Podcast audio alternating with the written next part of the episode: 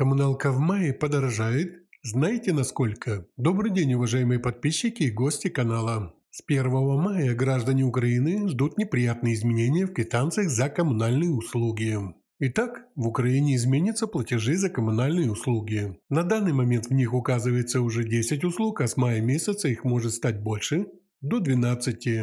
Платеж за холодную воду разделят на четыре составляющие. Саму холодную воду, абонентская плата, за проверку счетчика и отдельно за его обслуживание, сообщает Украина коммунальная. Такие же изменения ждут и платежи за горячую воду и отопление. Однако считать все услуги отдельно начнут только с первого мая. На данный момент неизвестно, будут ли это отдельные платежки или в каждой просто разделят тариф по разным строчкам. Как рассказал заместитель главы Киевской городской государственной администрации Алексей Тихонов, для каждого дома будет рассчитываться индивидуальная стоимость, и от нее будет и зависеть размер нагрузки. Существенное уточнение и то, какая форма управления домом, зависит и то, что именно будет учитываться и печататься в платежках. Кроме того, в мае планируется перерасчет субсидий, и формула расчета изменится так, что каждой семье придется платить по коммунальным счетам больше. В среднем норма на оплату повысится с пятнадцати до двадцати процентов. Для каждой семьи размер скидки будет рассчитываться индивидуально, в зависимости от совокупного дохода.